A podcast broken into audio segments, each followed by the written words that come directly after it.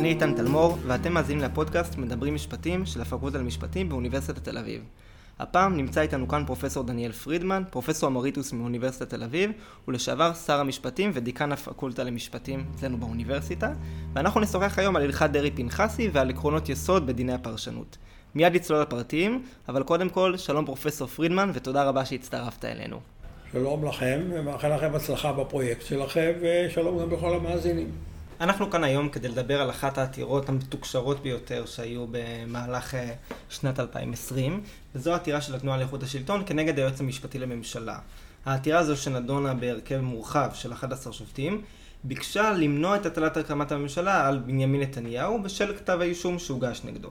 עכשיו, אני חושב שלא צריך להכביר במילים על החשיבות העצומה של העתירה הזאת, אבל אולי כדאי שנתחיל רגע בלנסות להבין מה בעצם הטיעון המשפטי שעומד בבסיס העתירה הזאת.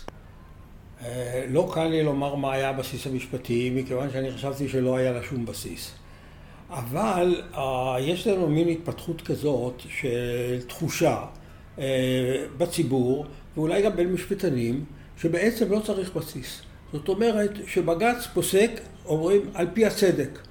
לא חשוב החוק, הבג"ץ איננו מוגבל בשום דבר, ואם אנחנו מרגישים שמשהו לא בסדר, אז הולכים לבג"ץ. אני חושב שזה מצב לא בריא, אבל זה מה שקרה כאן. ונזדמן לי גם לדבר עם מישהו שהיה אחד העותרים, כי היו, היו כל מיני עותרים, והייתה גם קבוצה גדולה שעותרה, שעתרה, ושמאוד התפלא, הוא אומר, הפסדנו 11-0. בשבילו זו הייתה הפתעה גדולה. אז, אז יש, ישנה איזו מין תחושה, שאני חושב שהיא תחושה לא בריאה, שבג"ץ איננו כבול בחוק. יכול לעשות לפי הבנתו, ואולי הלכת דרעי פנחסי בעצם מצביעה על כך שבג"ץ אה, לא כבול על, על ידי החוק, והוא ממשיך למרות שבעצם החוק הוא ברור לכיוון השני. אז אם נראה שמשהו מאוד לא בסדר, בג"ץ ימצא דרך לתקן אותו, גם אם החוק אומר אחרת. אבל כן יש בסיס משפטי שאיתו אני מגיש דף לבית המשפט עם עתירה. אז מה, מה יכול להיות הבסיס המשפטי במקרה הזה? בסיס משפטי אפשר תמיד להמציא, למשל, אם יש לנו הלכת סבירות, זאת אומרת ש... אמ, שאנשי ציבור או מלאי תפקידי ציבורים, ההחלטות שלהם צריכות להיות בתוך מה שקוראים מתחם הסבירות.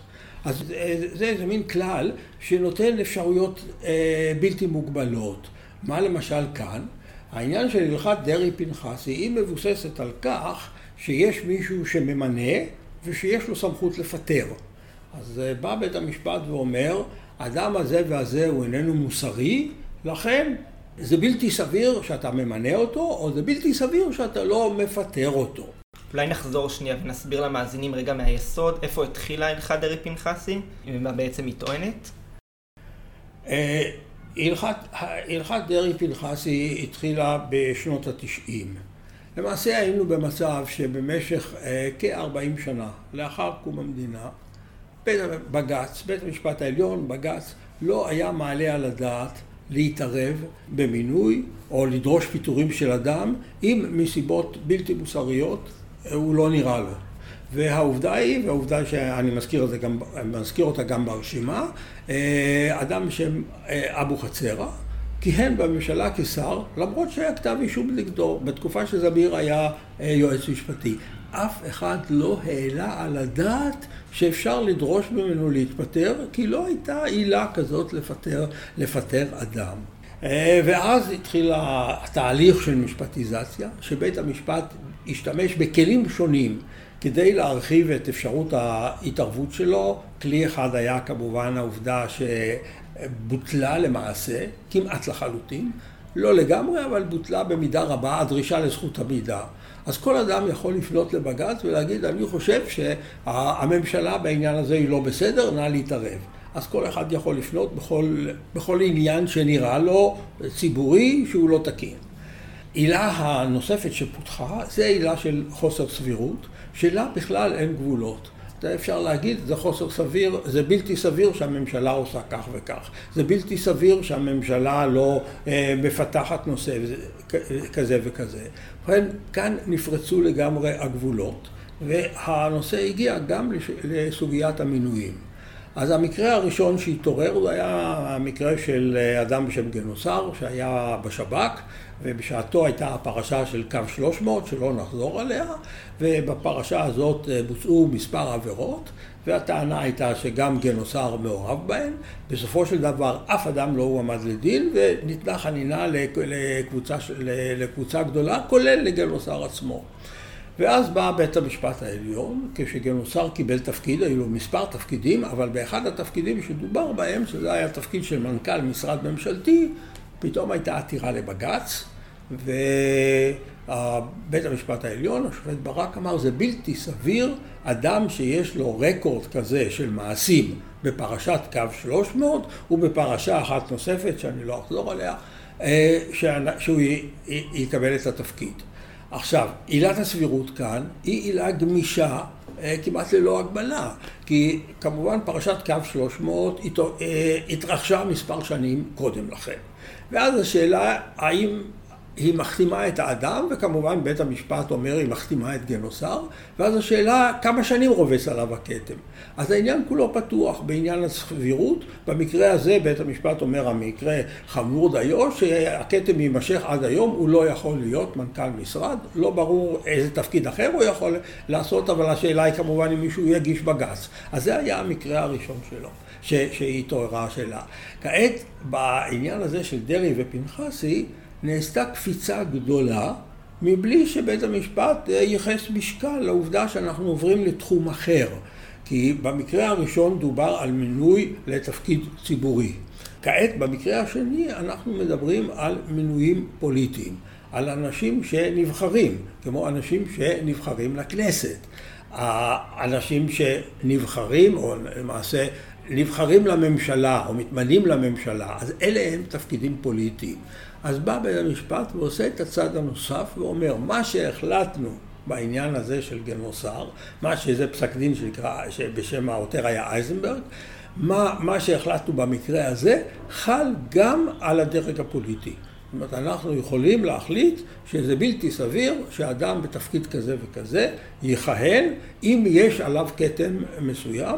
ובמקרים האלה דובר כאן בכתבי אישום. בשלב הזה גם הייתה להם חסינות, אם אני זוכר נכון. נכון. בכל אופן, ברור היה שהפיטורים של דרעי מהממשלה זה עניין של משבר פוליטי. ובית המשפט אה, לא מתייחס לזה בכלל, זה היה בעיצומם של הסכמי אוסלו, זה לא משנה, בית המשפט הביא, לה, אה, קבע שזה בלתי סביר מצד ראש הממשלה לא לפטר אותם, יש לו סמכות לפטר שרים, הסמכות הזאת ניתנה לו בחוק יסוד הממשלה, אגב בעבר לא הייתה סמכות כזאת, אבל עם התיקונים שנעשו לחוק יסוד הממשלה, אחד התיקונים היה שניתנה סמכות לראש הממשלה לפטר, ואז הם אמרו זה בלתי סביר לא לפטר שר שיש נגדו כתב אישום. עכשיו, אם אנחנו נכנסים לעניין הסבירות, אז זה לא מוכרח להיות כתב אישום. באופן פוטנציאלי, כל כתם אחר, אה, אם הוא חמור דיו, יכול להיחשב למשהו שיוצר חוסר סבירות אם לא מפטרים או אם ממנים את האדם, והיו שורה ארוכה של, מקר... של עתירות נגד שרים בכל מיני עילות אה, שונות ומשונות שדרשו לפטר אותם. כל העתירות האלה נדחו, למעט המקרה האחד שנשאר כהלכה המקרים האלה שיש בהם כתב אישום. אם נעשה רגע סדר במה שדיברנו עליו, אז אנחנו רואים כאן מגמה של התפתחות. בהתחלה דיברנו על עובד ציבור, וראינו שבג"ץ מכיר באפשרות הכללית לפסול אותו בגלל איזשהו כתם שרובץ על העבר שלו. אחר כך כשהמשכנו לשר, ראינו שהלכת דרעי פנחסי מלמדת אותנו שני דברים לגבי שר. הראשון, שיש סמכות כללית של בג"ץ להכריז על פסלות של אדם מלכהן כשר, והדבר השני הוא שבמקרה שיש שר שעומד כנגדו כתב אישום, יש סמכות של ראש הממשלה לפטר אותו, זו סמכות שהיא, שהיא בעצם חובה, אבל באמצע דילגנו על איזשהו דרג, כלומר דיברנו על עובד ציבור, דיברנו על שר, אבל מה עם חבר כנסת? איפה הוא נכנס בתמונה הזו? אז עכשיו חבר כנסת, כביכול הוא לא, בא, הוא לא בקבוצה הזאת, מכיוון שאין מי שיפטר אותו. זאת אומרת, אה, אין מי שיפטר אותו, ואז כמובן ישנן הוראות בחוק. זאת אומרת, והכנסת הכנסת באופן עקבי הלכה על פי, על פי עקרון החפות. זאת אומרת, אדם שיש נגדו כתב אישום איננו פסול מלהיות מועמד לכנסת ואיננו פסול מלכהן כחבר כנסת. הכלל הוא שמקו, שברגע שהוא מורשע בעבירה שיש עימה קלון, חברותו בכנסת נפסקת, ובמקרים מסוימים נדון למאסר, הוא גם לא יכול להתמודד לכנסת במשך מספר מסוים של שנים. זאת אומרת, הכנסת קבעה תנאי כשירות, אבל בית המשפט, כאמור, הלכת דרך פנחסי אומרת, זה לא מספיק לנו. אנחנו רוצים, למרות שאדם עומד בתנאי הכשירות, אנחנו רוצים, או בית המשפט חושב שהוא צריך להיפסל. העניין הוא שאין מי שיפטר חבר כנסת. אז אם נחזור לשאלה המקורית שלך, שאלת מה בכלל היה הבסיס לגבי ראש הממשלה. אז כאן עלו כל מיני רעיונות וחשבו שאין גבול ליכולת הרעיונות או ההמצאות, אם ישנה עילה של חוסר סבירות. אז אנחנו מדברים על חוסר סבירות, זה בלתי סביר שראש הממשלה לא יפטר שר. אז אולי נלך עוד צעד אחד ונאמר, אולי זה גם בלתי סביר שראש הממשלה לא יפטר את עצמו. ובמילים אחרות, אם פקיד ציבור, או עובד ציבור, או נבחר ציבור, צריך לנהוג בסבירות, והסבירות מחייבת אותו לפטר, בואו נלך עוד צעד ונאמר, אולי הסבירות מחייבת אותו גם להתפטר. אז לגבי חברי, חברי כנסת, מעולם לא העלו את הטענה. כשצץ העניין לגבי ראש הממשלה, אז, והתחילו לחפש דרכים, מה אפשר, מה אפשר לומר, אז הנה למשל אחד הטיעונים, אם אנחנו דורשים שנבחרי ציבור ינהגו בסבירות, זה בלתי סביר, אפשר לומר, שראש הממשלה, שיש נגדו כתב אישום, לא מכריז על נבצרות, או לא מתפטר, או משהו מעין זה. זה, זה טיעון. באותו רגע שאין גבולות לטיעונים, אז זה, גם זה יכול להיות, למרות שישנן הוראות מפורשות בחוק שאומרות מה קורה כשיש כתב אישום נגד ראש הממשלה. אבל כפי שראינו, עדיין לא דיברנו על כך, יש גם הוראות לגבי שר שיש נגדו כתב אישום. אז בואו נדבר על ההוראות האלה בעצם. מה מופיע כיום בחוק יסוד הממשלה ביחס לשר או ביחס לראש ממשלה שמוגש נגדם כתב אישום. כי הייתי מצפה שאם יש לנו הוראות בחוק, הוראות בחוק שמסדירות את הנושא, אז אין צורך בהרכב של 11 שופטים שידונו ויוציאו פסקי דין אם יש הוראות חוק מפורשות. אז שוב אני חוזר לאותה נקודה שציינתי, שהיא האמונה, שיש לה בסיס מסוים בפסיקה של בג"ץ, שאומר שהבג"ץ יכול להתגבר על החוק, מספר מקרים שבג"ץ אה, מצא, מצא דרך לעקוף חקיקה. זאת אומרת, הוא אה, פסק בניגוד לחוק, או לפחות לדעתי, כמובן שהעמדה של בג"ץ היא אחרת.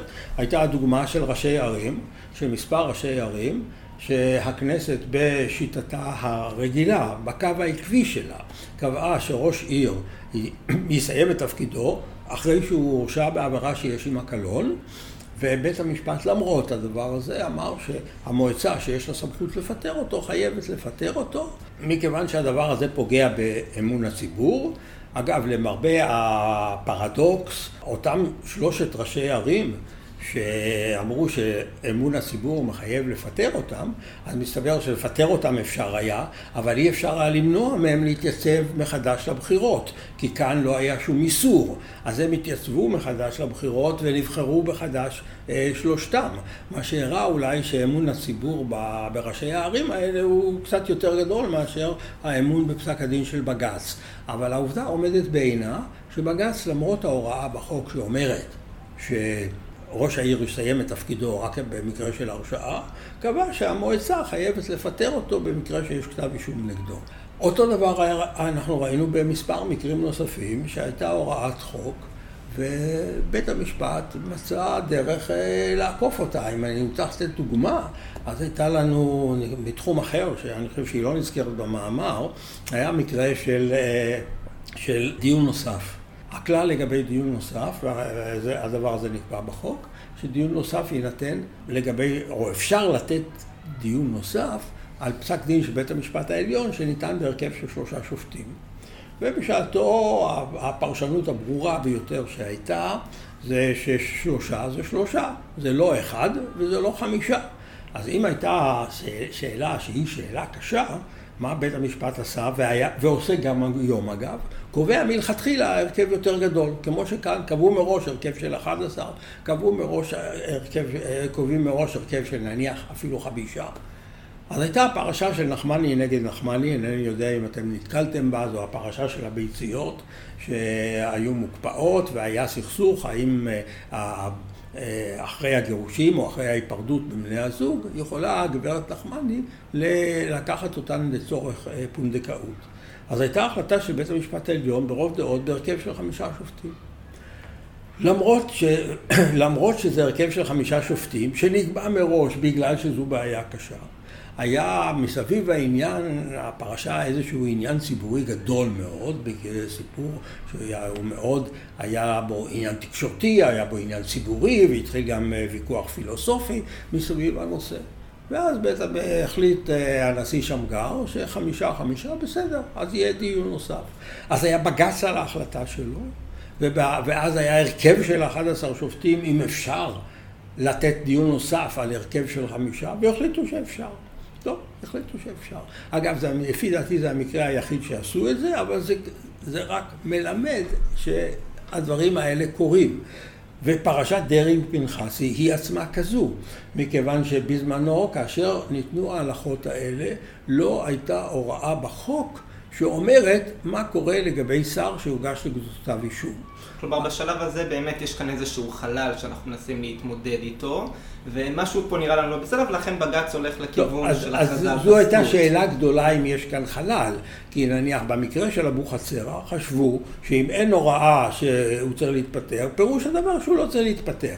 אבל בית המשפט אפשר עוד להבין איכשהו שבית המשפט אומר, טוב, אין הוראה בחוק, אז אנחנו קובעים שכך וכך צריך להיות. ומה השתנה בינתיים אחרי הלכת דרעי פנחסי? שנים אחדות אחרי פרשת, אה, אחרי פסק הדין בעניין דרעי פנחסי, אה, הכנסת חוקקה מחדש את אה, חוק יסוד הממשלה, וכאן היא כבר קבעה הוראות.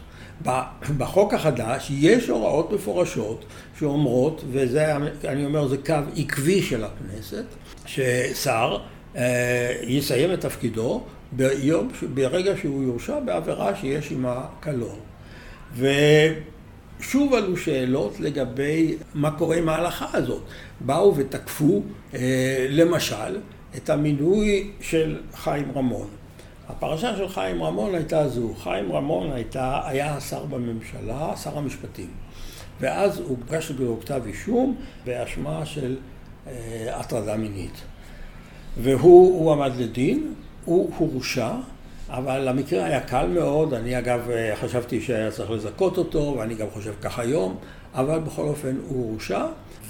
אבל נקבע, אגב, בעקבות ההרשעה שלו, אז אה, אני התמלאתי לתפקיד שר המשפטים, כלומר זו הייתה אחת התוצאות, כי אז הוא כבר לא חזר לתפקיד שר המשפטים, אבל אה, קבעו שההרשעה היא ללא, ללא קלון. אז לכאורה, לפי החוק הוא יכול, הוא יכול אה, להתמנות, ואכן, ואכן הוא התמנה, ואני בהחלט תמכתי במינוי שלו. אני חשבתי שזה, שאין סיבה שלא, חשבתי שנעשה לו עוול בכל העניין הזה, והוא התמנה מחדש. אנחנו מדברים על השלב שלפני תיקון, שלפני לא, חוק אחרי, אחרי, אחרי חוק יסוד הממשלה? אחרי התיקון, כי הוא מונה, מחד... הוא, הוא התמנה, כי כאן החוק יסוד, החוק יסוד הממשלה החדש, שהוא מ-2001 והסיפור שאני מדבר עליו התרחש ב-2007, אז, אז כעת החוק אמר, הוא לא יכול היה לכהן אילו הוא הורשע בעבירה שיש עמה קלון. אבל הואיל ובית המשפט קבע שהנסיבות הן כאלה שאין קלון, אז לא הייתה מניעה למנות אותו מחדש. והוא אכן התמנה מחדש. ואומנם לא לתפקיד שר המשפטים, אני הייתי אז שר המשפטים, אבל מיד הוגש עוד בג"ץ נגדו. אז הוגש בג"ץ אה, נגד המינוי שלו ונגד ראש, ראש הממשלה. כמובן זה היה אגב עם מינוי שכמובן אושר בכנסת, כי מינוי של שר צריך להיות מאושר בכנסת. אז המינוי שלו אושר בממשלה, אושר בכנסת, ויש בג"ץ נגדו, ושלושה שופטים דנים בזה, ואז הוחלט ברוב דעות לדחות את העתירה. אבל בנימוקי השופטים היו, היה רוב שאומר שעדיין למרות החוק, למרות שהחוק אומר שה, שהרשעה עם קלון היא זאת שפוסלת את השר, אז אנחנו יכולים לחשוב שגם נסיבות אחרות וגם הרשעה בלי קלון, ודעת המיעוט של השופטת ארבל אמרה שצריך לפסול אותו. אז במילים אחרות, החוק שאומר ששר יסיים את כהונתו ברגע שיש לו הרשעה עם קלון, בית המשפט אומר, זה עניין אחד, אבל זה לא מחייב אותנו. אנחנו יכולים לומר שישנן גם נסיבות אחרות שהוא יכול, שצריך להפסיק את כהונתו, לרבות הרשעה ללא קלון. אבל יש לי שאלה. אם אנחנו מדברים על, חי... על המקרה של חיים רמון ב-2007, עכשיו הגענו ל-2020, ועכשיו אה, המינוי של ראש הממשלה נדון כאן. בשלוש עשר השנים האלו, כשהכנסת יודעת שבג"ץ מפרש את חוק יסוד הממשלה באופן מוטעה, כמו ש... שאתה מציג את דעתך, למה הכנסת לא מחוקקת את החוק מחדש, באופן שיבהיר במפורש מתי מותר למנות שרים ומתי אי אפשר למנות שרים? קודם כל זו שאלה אם בכלל יכולה להיות עצה ותבונה כנגד הפרשן. תמיד הפרשן מדבר אחרון. ואז השאלה היא איך אתה תכתוב את זה בצורה כזאת. וגם השאלה, העברת, אחד הדברים המעניינים, זה מי שרוצה לעשות השוואה בין אה, הליך חקיקה בכנסת לחקיקה שיפוטית. חקיקה שיפוטית היא באופן יחסי הרבה פעמים עניין פשוט. מתכנסים שלושה שופטים, חמישה שופטים, קובעים הלכה, והלכה כזאת יכולה להיות ממש דרמטית. אין דיון ציבורי, אין שום דבר, זה עבר וזהו, אין, אין, אה, אפילו יש רוב ומיעוט, אך ההלכה עברה ונקבעה. אתה בא לכנסת, אז בכנסת יש מאבקים פוליטיים, בכנסת יש סדר עדיפויות, מההלכה של, נגיד ככה, רמון שהפגין שלא. השאלה היא, לכנסת יש עדיפויות שלה. ושאלה אם היא תהיה מוכנה עוד הפעם להיכנס לדבר הזה. יכול מאוד להיות, אני יכול להגיד, יכול מאוד להיות שאם היו עוברים על כל חוק היסוד הממשלה מחדש, אמנם עברו עליו כעת בהקשר הזה של ראש ממשלה חלופי, ייתכן שהיו עושים עוד הפעם משהו בעניין הזה. אבל ייתכן ש... אתה יודע, נכון, אפשר, נכון שמדי פעם באה הטענה הזאת, אם בית המשפט עושה ככה, מדוע הכנסת לא חוזרת ומתקנת? אז העובדה היא שהחקיקה בכנסת זה הליך קשה, עם סדר עדיפויות, וזה צריך להיות דבר מספיק חשוב לכנסת, או מספיק חשוב לרוב, וכולל כל מרכיבי הקואליציה, כדי שיעשו את זה. אז זה לא תמיד הליך פשוט. אם כבר נכנסנו לנושא הפרשנות, אז אולי בוא נמשיך לנושא ש, שגם מוזכר במאמר שלך והוא קצת קשור, וזה השאלה של, ה, של פרשנות נגד המחוקק בהקשרים של הלכת אה, הפרופים. כלומר, אה, אולי גם בוא נתחיל שנייה בלספר לקהל שלנו מה זה בכלל הלכת הפרופים ומה דיון שהתעורר אה, בשנים האחרונות מחדש. טוב, אז נתתי לכם גם דוגמה אחת שלדעתי של פרשנות נגד המחוקק, זה העניין הזה של, ה, של, ה, של דיון נוסף. אני חושב שזה נכון שגם העניין של אפרופים הוא גם מין עניין שכזה. הלכת אפרופים עסקה ב... ב בחוזה שעשתה הממשלה, חוזה סטנדרטי שנוסח על ידי הממשלה בהקשר לעלייה הגדולה שהייתה אה, בברית המועצות ושרצו מאוד לזרז את הבנייה והכינו חוזה סטנדרטי עם אה, קבלנים והחוזה הזה קבע גם שורה של אה, סנקציות במקרה שהקבלנים לא עומדים בעניינים, בדרישות מסוימות. עכשיו, במקרה הזה היה פיגור מצד האחד מצד אה, קבלן, אבל הפיגור הזה לא נכנס להוראת הקנס כפי שנקבעה בחוק, לא בחוק, בחוזה. ובא בית המשפט העליון ברוב דעות, שוב, שניים נגד אחד, השופט ברק ושופט נוסף שהצטרף אליו כנגד דעתו של השופט מסה, ואמר, אמנם זה לא נכנס לסעיף הזה, אבל התכלית של הקנסות או התכלית היא כזו שצריך, שזה צריך לחול עליו. אז זה עניין אחד של הפרשנות במקרה הספציפי, שיש כאן בעיה של פרשנות אה, קודם כל נגד המנס... אה, לטובת המנסח, כי המנסחת היא המדינה, וזה פרשנות גם להרחבת הוראה של קנס, כי בדרך כלל אלה הוראות שנוטים לצמצם אותן ולא להרחיב אותן, אבל יותר מזה, הייתה כאן רטוריקה מאוד, מבחינת ההלכה, קשה מאוד לחלץ הלכה מעניין האפרופים, אבל מבחינת הרטוריקה, אז נותרה כאן איזושהי תחושה שהמילה הכתובה היא לא כל כך חשובה. בעצם חשוב משהו שנראה לבית המשפט תכלית, ובאמת בפסק הדין של ברק יש גם שורה של אמרות שאומרות, אפשר לחשוב על כל מיני דוגמאות שבהן המילה היא לא קובעת. למשל, הצדדים קובעים בחוזה מכונה, אבל נניח שיש להם קוד פרטי שמכונה זה סוס. אז אם כך, ברור שאנחנו נלך על פי הכוונה שלהם שמכונה זה סוס. אז זה נכון כמובן, אבל העניין הוא שבדרך כלל הצדדים לא עושים את זה. הצדדים בדרך כלל משתמשים בשפה, אה, בשפה הרגילה, ואם הם לא עושים את זה, אז, הם, אז יש הגדרות בחוזה שאומרות את זה.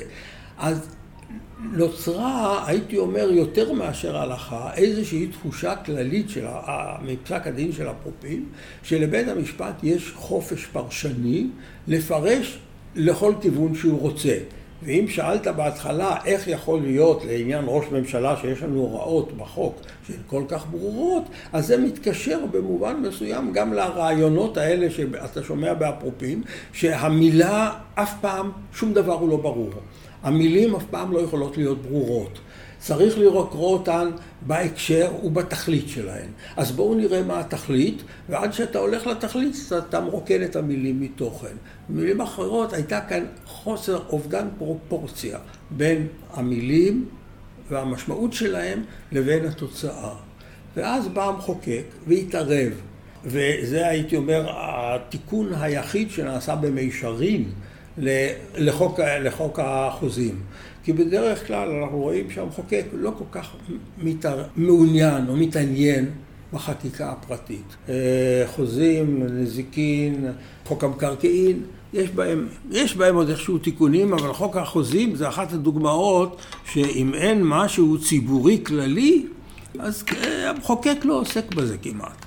אז כאן הגיעו דברים לידי כך שהמחוקק בחר להתערב, והוא ניסח את החוק, הניסוח הוא לא לגמרי ברור או לא לגמרי מושלם, אבל ברור היה, ש, או לפחות לי ברור, שהכוונה שלהם הייתה לתת יותר משקל לניסוח של החוזה או למילים כפי שהן כתובות, ולא להעדיף דברים שהם כל מיני תכליתויות שהשופט חושב שזה צריך היה להיות, אבל זה איננו.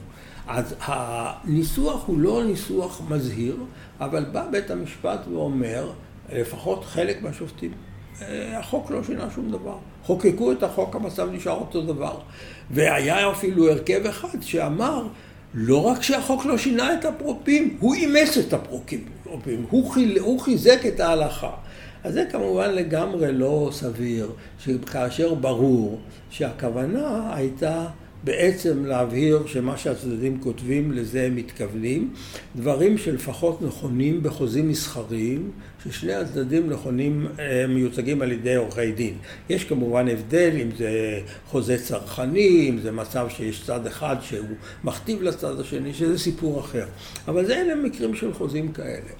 אז זו הייתה ההתבטאות. אבל האמת היא זאת שהלכת אפרופים היום פחות או יותר גבעה, למרות שבית המשפט מסרב להודות בכך. זה אחד הדברים המעניינים, בית המשפט לא מודה בכך.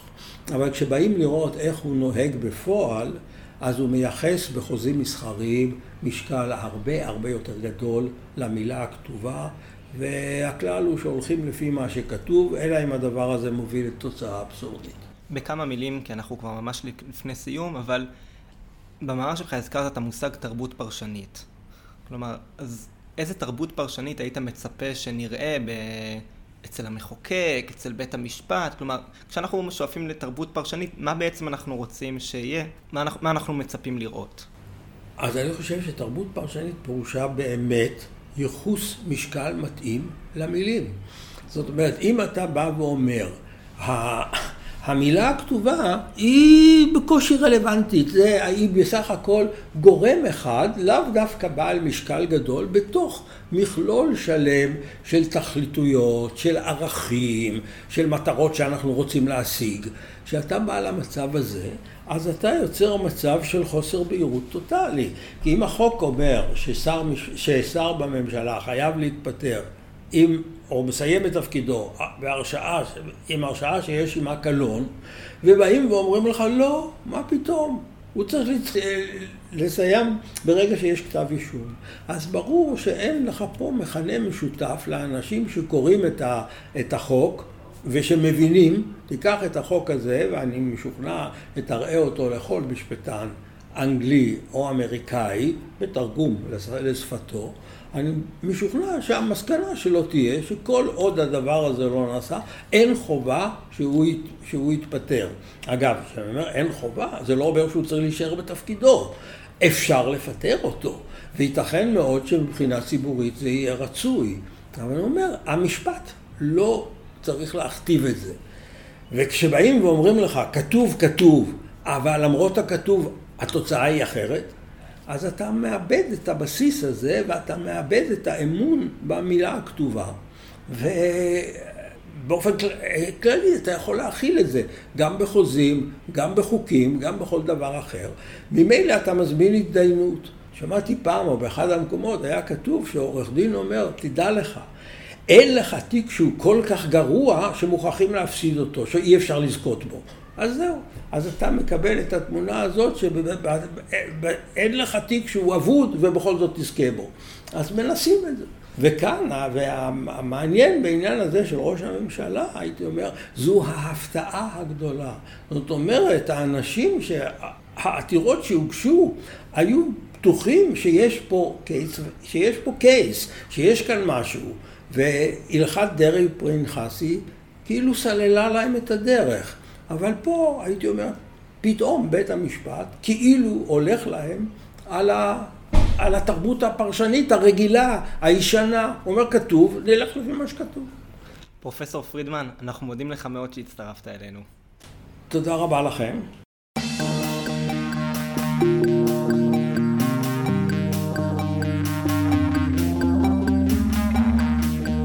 זה היה פרק נוסף בפודקאסט מדברים משפטים של הפקולטה למשפטים באוניברסיטת תל אביב. תודה שהאזנתם והאזנתם, ונשתמע בפרק הבא.